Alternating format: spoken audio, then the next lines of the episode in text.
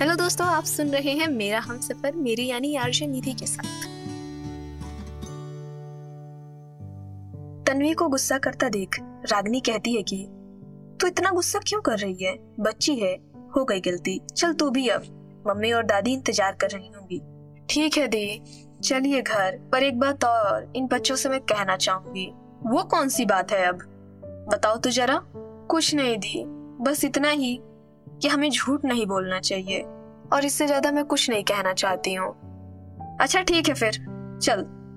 वहीं दूसरी तरफ़ आर्यन देखता है कि मंदिर के बाहर आनंद टहल रहा है और चाय पी रहा है। आनंद को इस तरह परेशान देख आर्यन तुरंत कहता है, क्या बात है? तू इतना परेशान क्यों है? बता तू जरा। कुछ नहीं, बस मन कर रहा था चाय पीने का तो पी रहा हूँ। क्यों? मैं चाय भी नहीं पी सकता। या मुझे चाय भी तुझसे पूछ कर पीना पड़ेगा।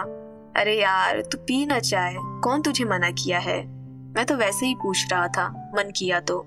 थोड़ी देर की शांति के बाद आनंद कहता है कि, जो प्रॉपर्टी देखने आए थे, वहाँ चलते हैं। अब बात करते हैं, ठीक है? अभी चलना है क्या? कल नहीं चल सकते? क्यों? अभी चलने में कोई परेशानी या कोई समस्या है तुमको? अरे नहीं यार, मैं बस बोल रहा था। अभी तेरा मूड मुझे सही नहीं लग रहा है ना, इसीलिए।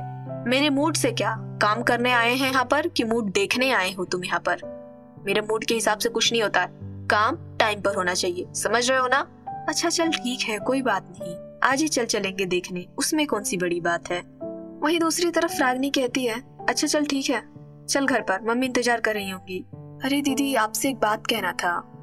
आश्रम को देखने के लिए कुछ लोग आ रहे हैं, जो कुछ पैसे देंगे इन्वेस्ट करेंगे। या यूँ कहें कि हमारे आश्रम को गोद लेंगे। मैं भूल गई थी आपको बताना इसके पहले। तो आप जाओ ना।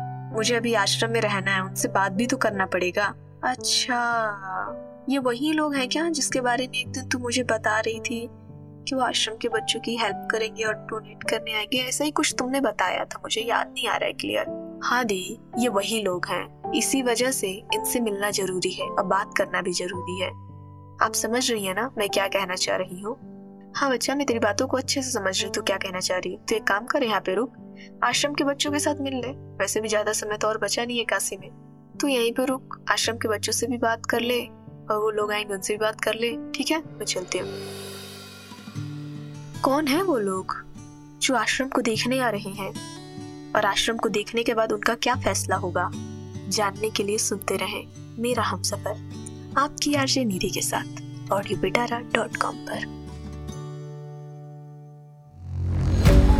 ऑडियो पिटारा सुनना ज़रूरी है।